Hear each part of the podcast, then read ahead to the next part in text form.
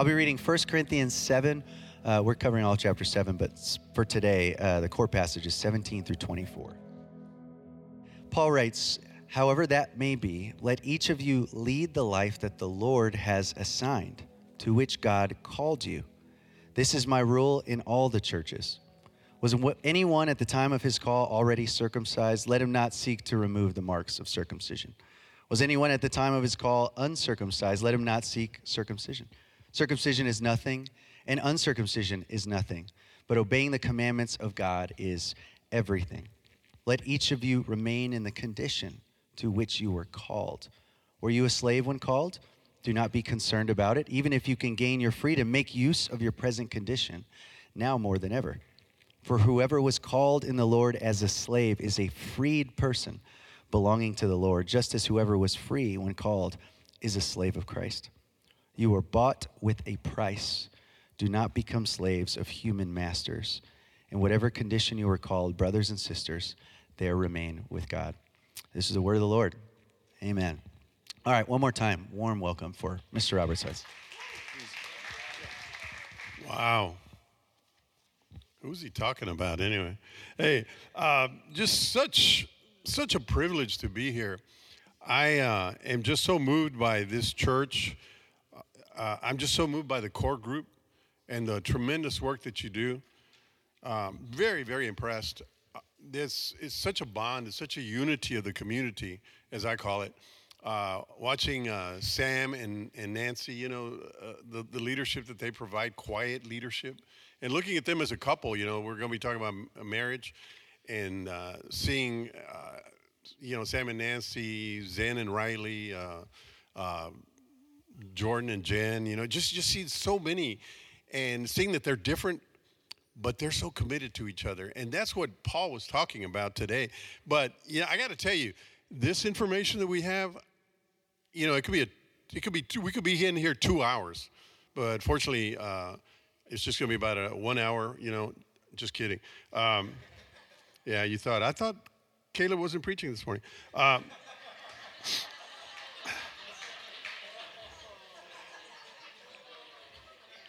but but man, I love I love this church. I see it growing. I see it thriving, and um, you know, trying to preach on this for a short time is very difficult.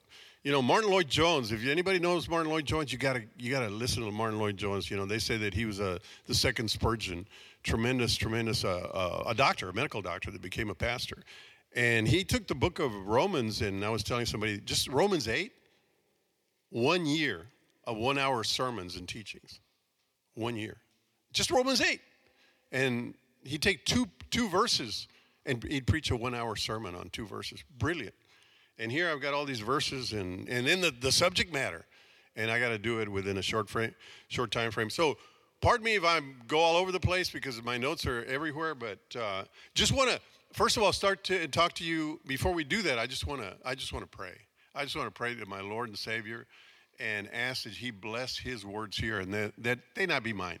Father, we're just so grateful, Lord, for this beautiful day. I'm so grateful, Lord, for this beautiful body of believers that are here to learn and to grow in you and to desire you. Lord, I pray that your words be spoken here, not my own.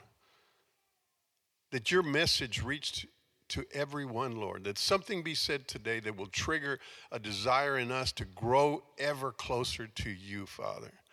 Lord, we love you and we thank you for the sacrifice of your Son on the cross for us when we didn't deserve it, Lord.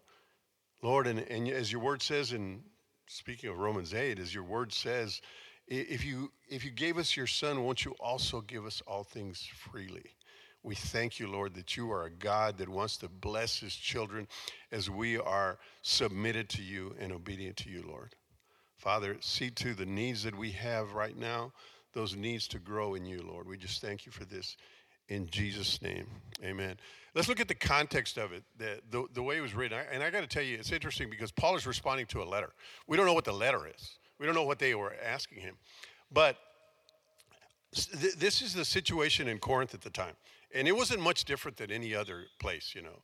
Uh, some people try and equate that it was so much worse in, in Corinth that it wasn't. It was, it was what, what it was. But Corinth, the, the culture there believed that if you're an adult, you're supposed to be married. So a high, high, high percentage of people at that time were married. And so if you weren't married, uh, that was bad. That was bad. Uh, if a young lady wasn't married, then she was just considered a prostitute, even though she wasn't. She could be a virgin. She could be, you know, just celibate completely, but they, they, they would consider her a prostitute because she wasn't married. That's the culture. Let me tell you, it was even worse. If you got divorced, I'm sorry, if you got if you were widowed, if you lost your spouse, you had two years to marry, or else you would be fined.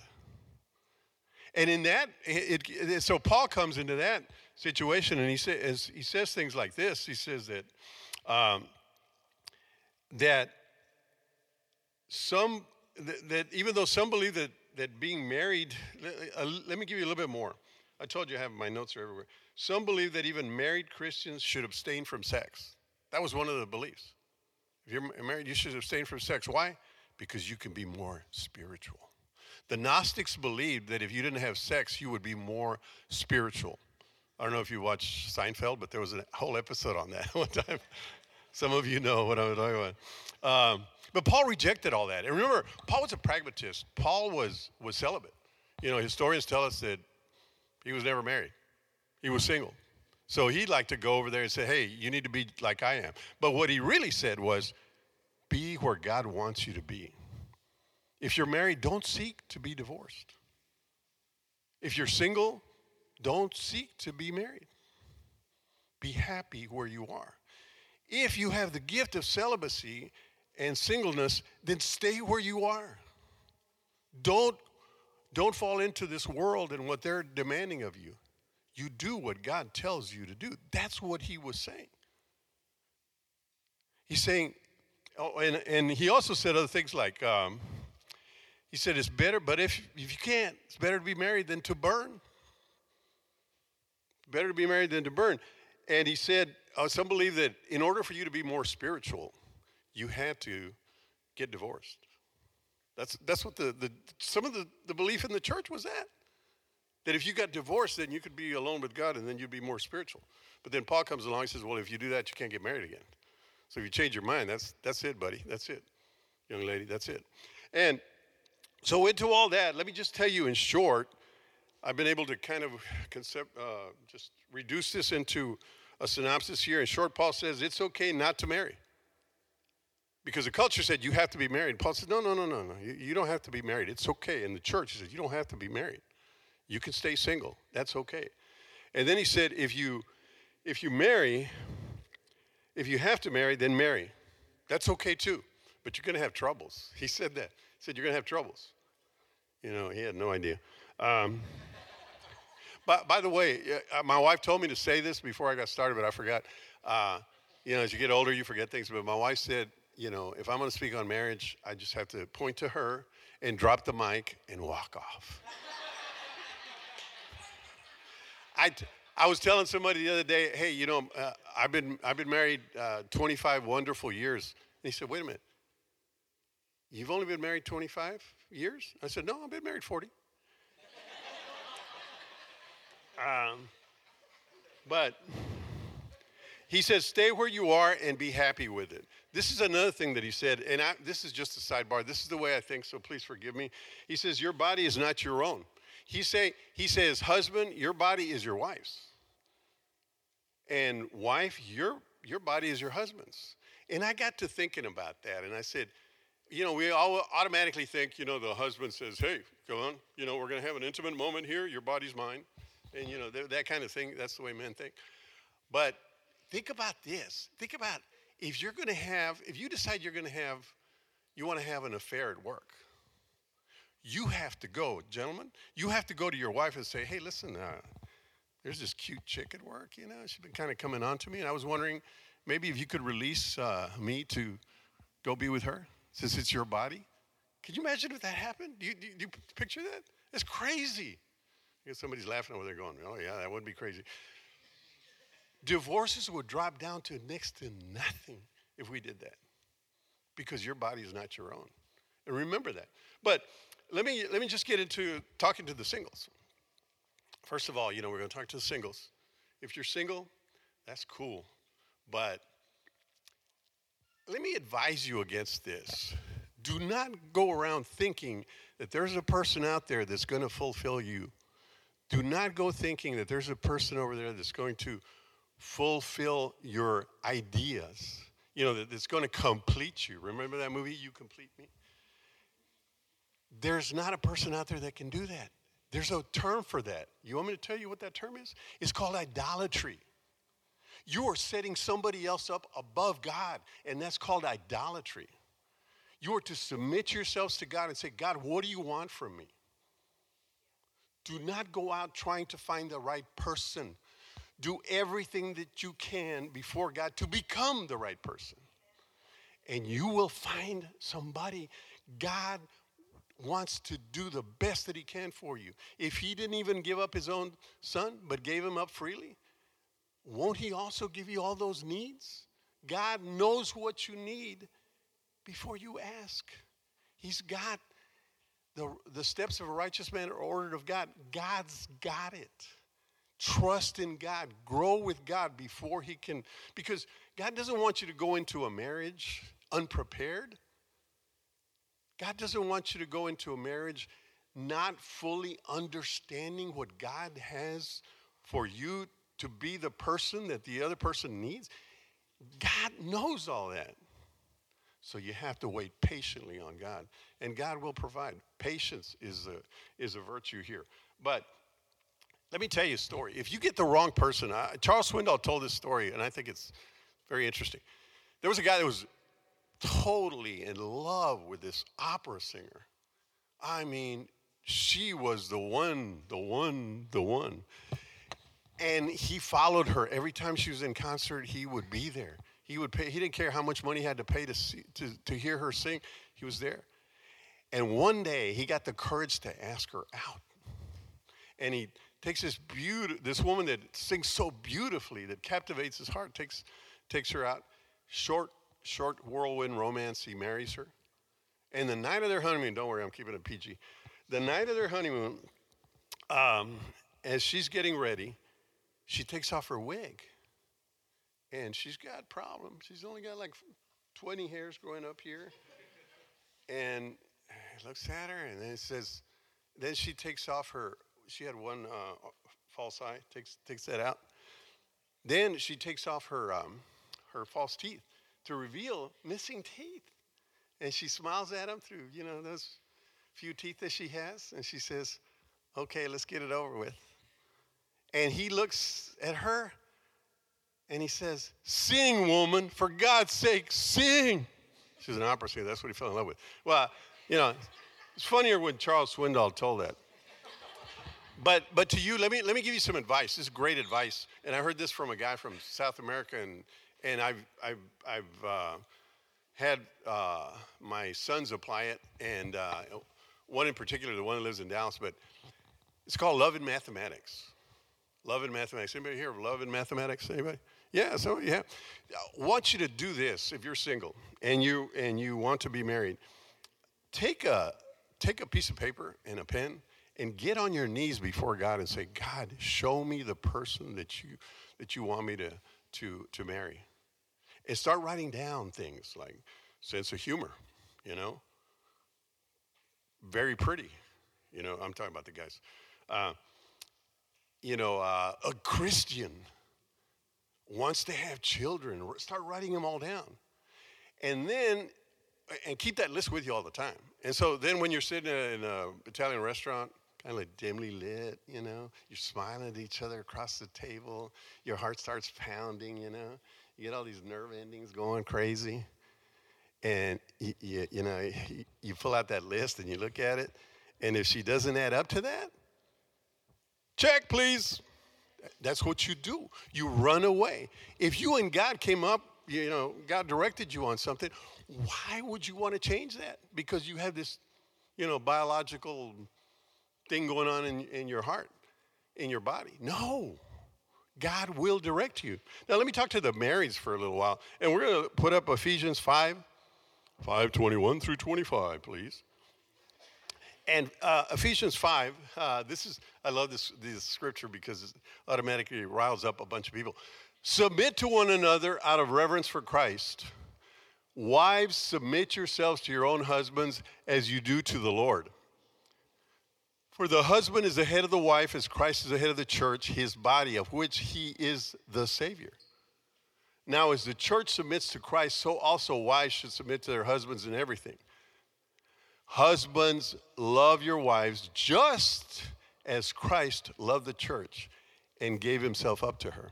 Now, I can, uh, I can hear this, you know, this Americanized kind of thinking about this and saying, well, you know, I'm a woman, I'm, I don't submit to anybody except your boss at work. Oh, I don't submit to, to anybody except the policeman that pulls you over that happens to be male we, we have roles. We have roles. Have you ever thought that in America and other countries that have a Christian, uh, raised under Christian principles, grown under Christian principles, that those are the most free women in the world? This is not a me, Tarzan, you, Jane kind of thing. I was at a Bible study one time. Uh, I was leading a Bible study one time, and we got to talking about this. And one guy raised his hand. He says, I think the church, a friend of mine, uh, t- till, till this day, uh, he says, I think the church should teach women that they need to submit. And I said, well, you know, let's call him Bruce. It's not Bruce. I said, uh, Bruce, um, that verse is not written to you. It says, wives, submit yourselves to your husbands.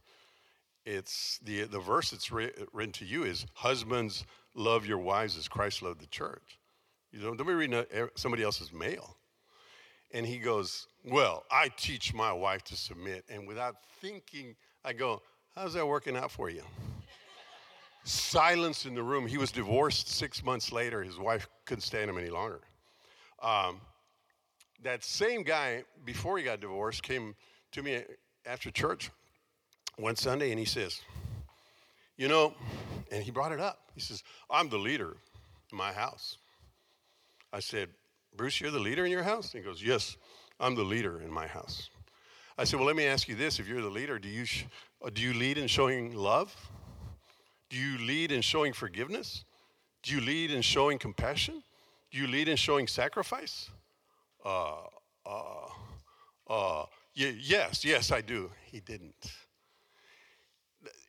It's difficult. The, the difficult part on this is for men it says, Husbands, love your wives as Christ loved the church. Do you have any idea how Christ loved the church? Have you really thought about what Christ did? Look at, uh, look at Philippians chapter, chapter 2, verses 5 through 8. And I know it's up here in the NIV, but I'm going to, I've got to memorize, so um, it, it's difficult for me to kind of translate from the New King James to this. But it says, Have this mind in you, which is also in Christ Jesus who thought it not robbery to be equal with God because he was God. But he emptied himself. He emptied himself. He humbled himself and took on the form of a bond servant and was obedient even to the death on the cross. There's a lot of there's a lot that we can gather from that. But gentlemen, uh, I got to check my time. But gentlemen, it's important that you follow, that you lead your family as Christ did. What, what did Christ do? Let's just look at some of these things real quickly. Um, now, when, when, I talk about Jesus, and I love to talk about Jesus about this, you know, the Bible says in, in, uh, in John chapter 1, uh, in the beginning was the Word, and the Word was with God, and the Word was God. The same was in the beginning with God. All things were created by Him, and without Him was not anything made that was made. You look at Genesis 1, it says, In the beginning, God created the heavens and the earth. Jesus Christ, the second person of the Trinity, created the earth. That same person that created the trees and the, and the light and the DNA and everything submitted himself. He humbled himself, took on the form of a servant. Jesus Christ said in Mark 10 45, I believe, uh, yeah, 10 45, he says, I didn't come to be served, but to serve and to give my life as a ransom for many. Does that reflect you as a husband? Do you anticipate doing that once you get married? Serving? Are you going to lead in serving? In, in serving? Is, is that your calling? Do you recognize that Jesus did that and that's what, what you're called to do? Look at some of the things that Jesus did. He said, well, he was a servant. Jesus Christ, the creator of the world, humbled himself and took on the form of a bondservant. You know what a bondservant is? A bondservant was somebody that, uh, like an indentured servant for, for six years or so, and at the end of the six years, he goes to he goes to his master and he says, "You know, I know I know that today's my last day, but I want to serve you forever." And they would take him and put an earring in his ear. Put a yeah, they would poke a hole in there and put like a wooden earring in his ear. And everybody that saw it said, "Oh, he's a bondservant of so and so." Jesus didn't know anything to anybody, but he became a bondservant for you and me. Husbands, you are to be a bondservant to your wife. Does that look does that sound like that? Me, Tarzan, you, Jane, I'm the leader, I'm the boss, you do what I tell you to do. Nothing like it, if you look at the scriptures. Uh, Christ sacrificed. Men have to sacrifice for their families. I saw a quick story of I Am Pray where this guy fought off a bear that was going to kill his wife and child and nearly killed him. Took chunks of muscle out of him and everything, but he was determined, as he, he was saying, that they were that that bear, huge bear, was not going was not going to hurt his wife and uh, child. Jesus said this: "Follow me." He told Peter, Follow me, and I will make you fishers of men. He said, If any man wants to be my disciple, he must uh, deny himself, take up the cross, and follow me daily. Follow me. Let me ask you, and then Paul, Paul of all people said, Be imitators of me. Let me ask you, would you, once you're married, if, if you're not married, or if you're married, is your family better off or worse off by following you? That's a, that's a, that's a hard question that I ask myself my family better off with my conduct, with the way I, with the way I lead? And if the answer to that is no, then I need to get on my knees. I need to open up my Bible. I need to find out what God's calling, what God's direction is in my, in my life. Um, what about compassion? God was, Jesus was so compassionate. He had compassion on, on, uh, on the sick, He had compassion on the poor, He had compassion. We need to lead as men, we need to lead, uh, lead as uh, in compassion and forgiveness. Forgiveness, that's a, that's a tough one, man. That's a tough one. Uh, if, you're not, if you're not married, you got to realize that that's a tough one because we have such an ego, we have so much pride, and it's so hard for us to forgive. Um, of, Jesus was a man of prayer. Gentlemen, and, and let me take a sidebar here. I have uh, God's called me to this. I've been I've been teaching and training men for a long time, for a long time, for years, and uh, you know, God loves me enough to let me get by with sometimes you know just crazy. Uh, while I'm correcting my doctrine, while I'm getting it right, and God's been faithful to me, and I've seen God move in the lives of a lot of people. Uh, the problem was that I used to say that I had, uh, you know, I have I have compassion for discipling men, but at one time I said uh, I have a passion for men and um, of course, uh, the unfortunate thing was I said it in front of Seth. And, um, and of course, uh, it was probably an earshot of Caleb too. And uh, they've never let me forget about that. Oh, Dad's got a passion for men. Um, but, but Jesus was a man of prayer. It's, the Bible says that Jesus spent the whole entire night in, in prayer. Jesus spent the entire night in prayer. Anybody here spend the entire night in prayer? Anybody here? Anybody want to brag about it? We got one brother over here. Praise God. That means the rest of you are better than Christ. You don't need as you know. You don't need God's direction as much, which includes me. I've never been spent the night in prayer, but Jesus was a man of prayer. Are you a man of prayer? Are you a man of prayer being single? Are you a man of prayer being married? You want to be like Jesus, you know? You want to love the, your wife as Christ loved the church? Then get on your knees. We need to get on our knees uh, defender. God was a defender. And you know what? I'm telling you, man, God, God made us for a reason. We're bigger and stronger. Men are bigger and stronger, and they're defenders of their wife. What would you read? If the, just you know, for the sake of brevity, remember the woman that was caught in adultery and they were about to stone her? Man, I, I love that story because I can just see Jesus. They're about to stone her, and Jesus walks. She's she's on her knees getting ready to be stoned, and Jesus walks up and stands in front of her to defend her. And then he says, Let, let you that is without sin cast the first stone. That's the defender. That's the defender in Jesus. Uh, are you the defender? That God's called you to do that. Let me let me tell you one thing, and I'm going to read to you a story. Just tell you a little bit about, you know, the the relationship in a, in a marriage. You guys ever heard of Katharina Luther? Anybody hear Katharina Luther? Man, you got to read her story, man. She's one of my my heroes, man. Katharina Luther, and I'll, I'll tell you the story this way. It was about uh, mid 1500s, 1500s, and there's this horse-drawn carriage. You know, you can you can hear it. You know, cobblestone streets. You know, it's uh, it's a wagon, and it's got 12 fish barrels in it. And it's the middle of the night. Everybody's asleep except 12 nuns at this convent. And in the middle of the night, they sneak out and get in those in those fish barrels, and they go to safety.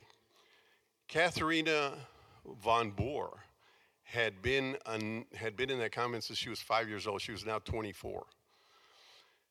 And uh, they had, these uh, guys, the delivery guys, would sneak in flyers, pamphlets about the Reformation. And one of the guys that organized, uh, that organized that freedom of those, of those nuns was Martin Luther. And the, uh, the, 12, the 12 nuns that came out, three of them were released back to their families. Eight of them, they arranged marriages. Martin Luther was like matchmaker, matchmaker, uh, and he arranged marriages for them. And what happened was he, he arranged marriage for all of them except one, Katharina, Katharina von Bora. And the, she said, she, they were trying to match her up with somebody else, and she told somebody else this. She says, I'm not marrying anybody.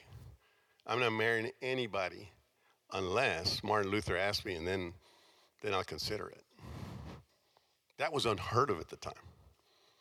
And, you know, of course, Martin Luther said, No way, I'm single, I got things to do, I've got, you know, people threatening me with murder, the Catholic Church is after me, I don't know how long I'll live, I'm, uh, I'll, never marry a woman. They were engaged about three, three months later. Um, typical man.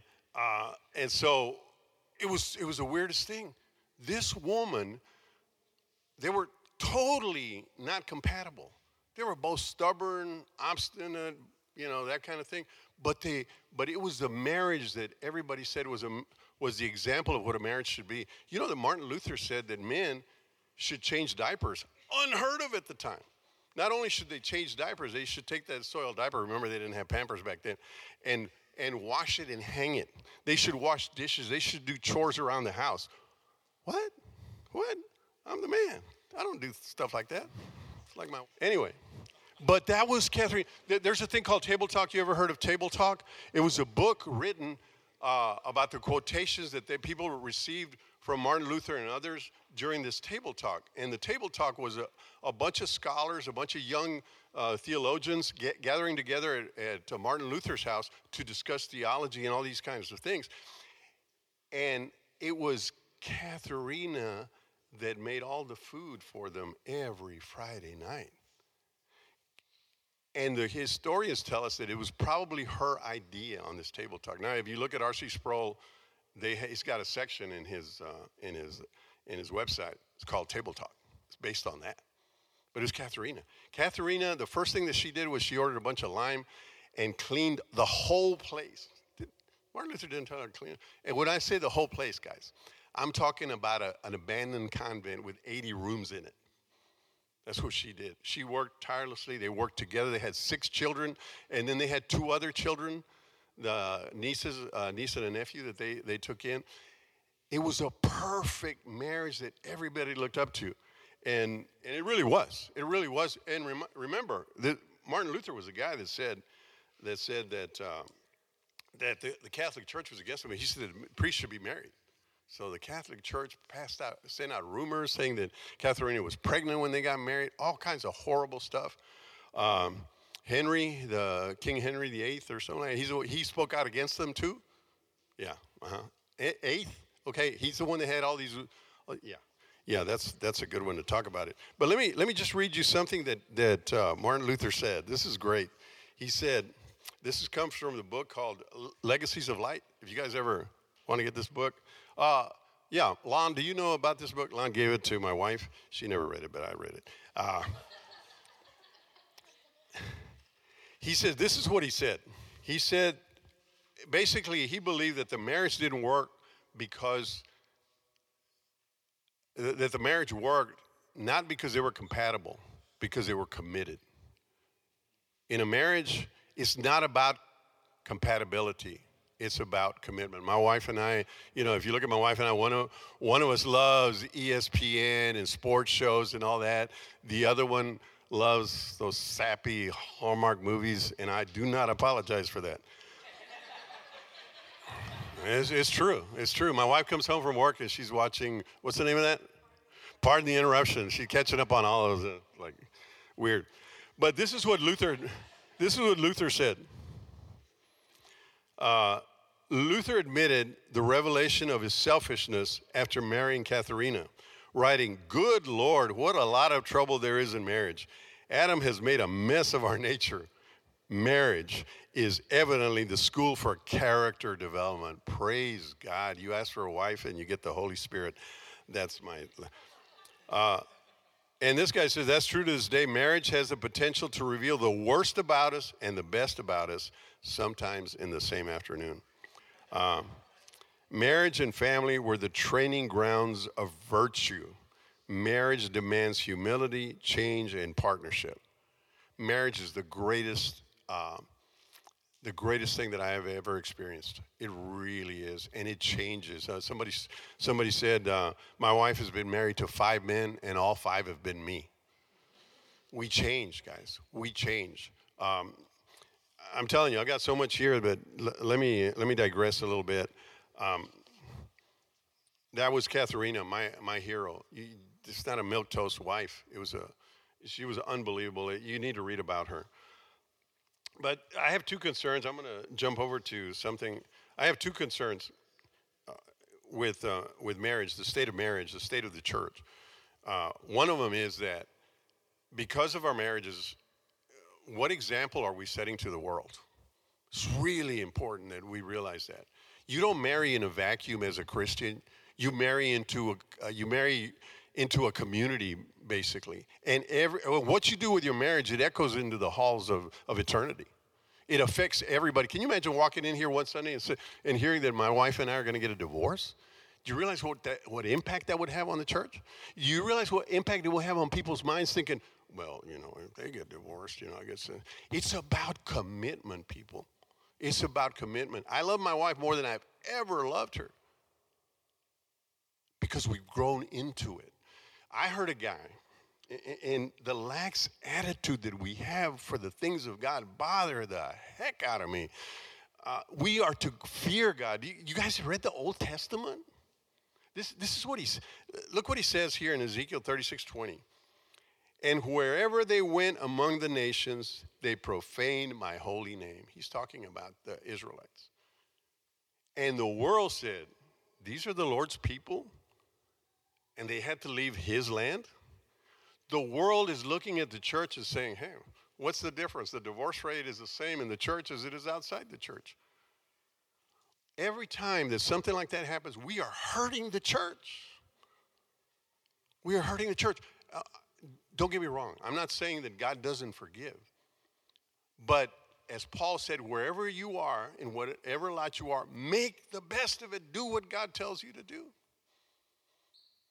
And we're hurting, hurting the church by living lackadaisical lives in our marriages and in everything else. The second thing that I, and this is a concern of mine because I have a passion for men, right?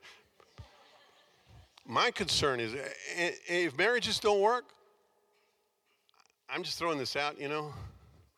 Uh, I would think that 90% of the problem is in the men.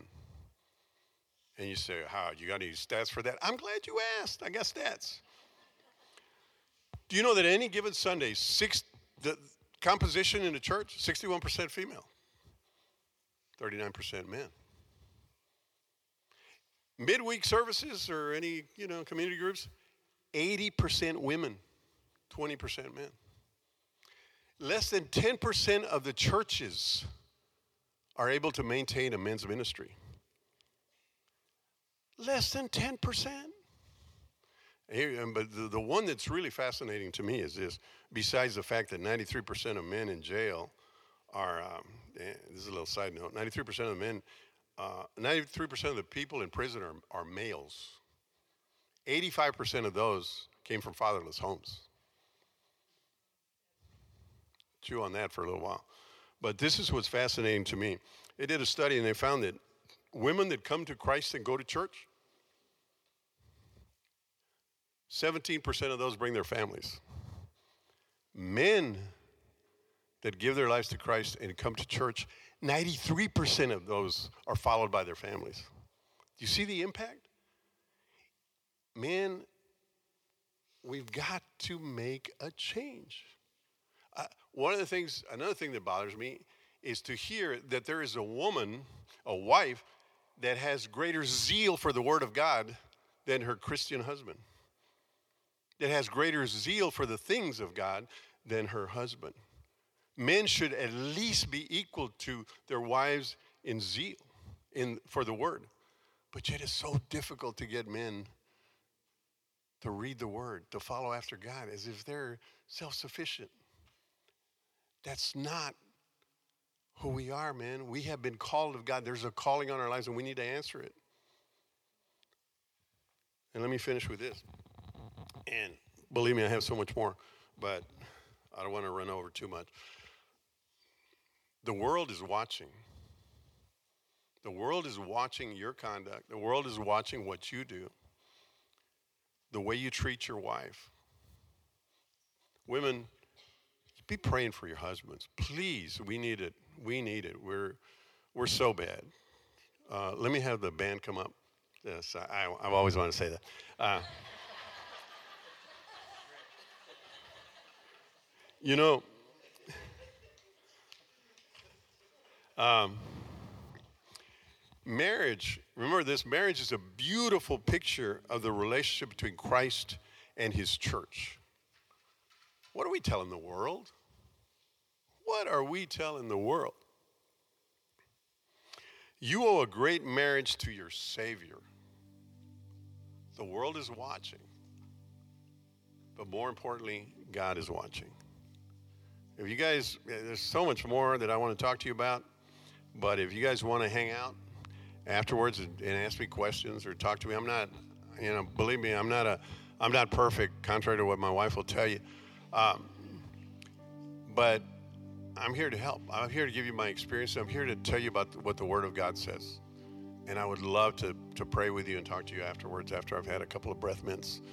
Um, God loves you and He wants the best for you,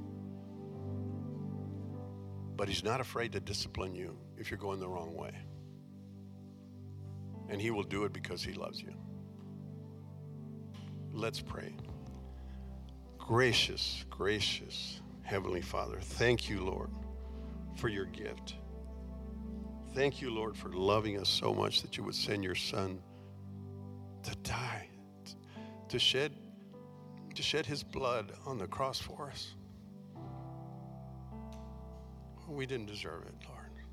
Such a sacrificial love. That the second person of the Trinity would empty himself and give that for us, Lord. Help us to humble ourselves and to be submitted one to another, Lord. Help us, Lord, as women to take that, that role that has been given to, to us, to them, and ask God to lead them to be the best that they can be in that particular role, Lord. And I ask for the men that they step up and they stand taller than ever by getting on our knees, Lord, and asking you to direct us, to lead us, Lord. Help us to be an example to the world.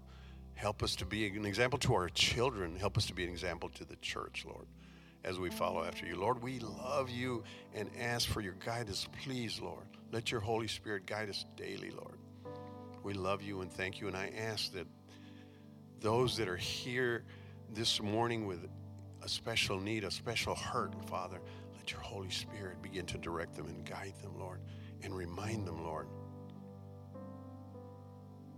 that you love them, that you died for them, that you're ready to make them and create them for what you have called them to be, Lord.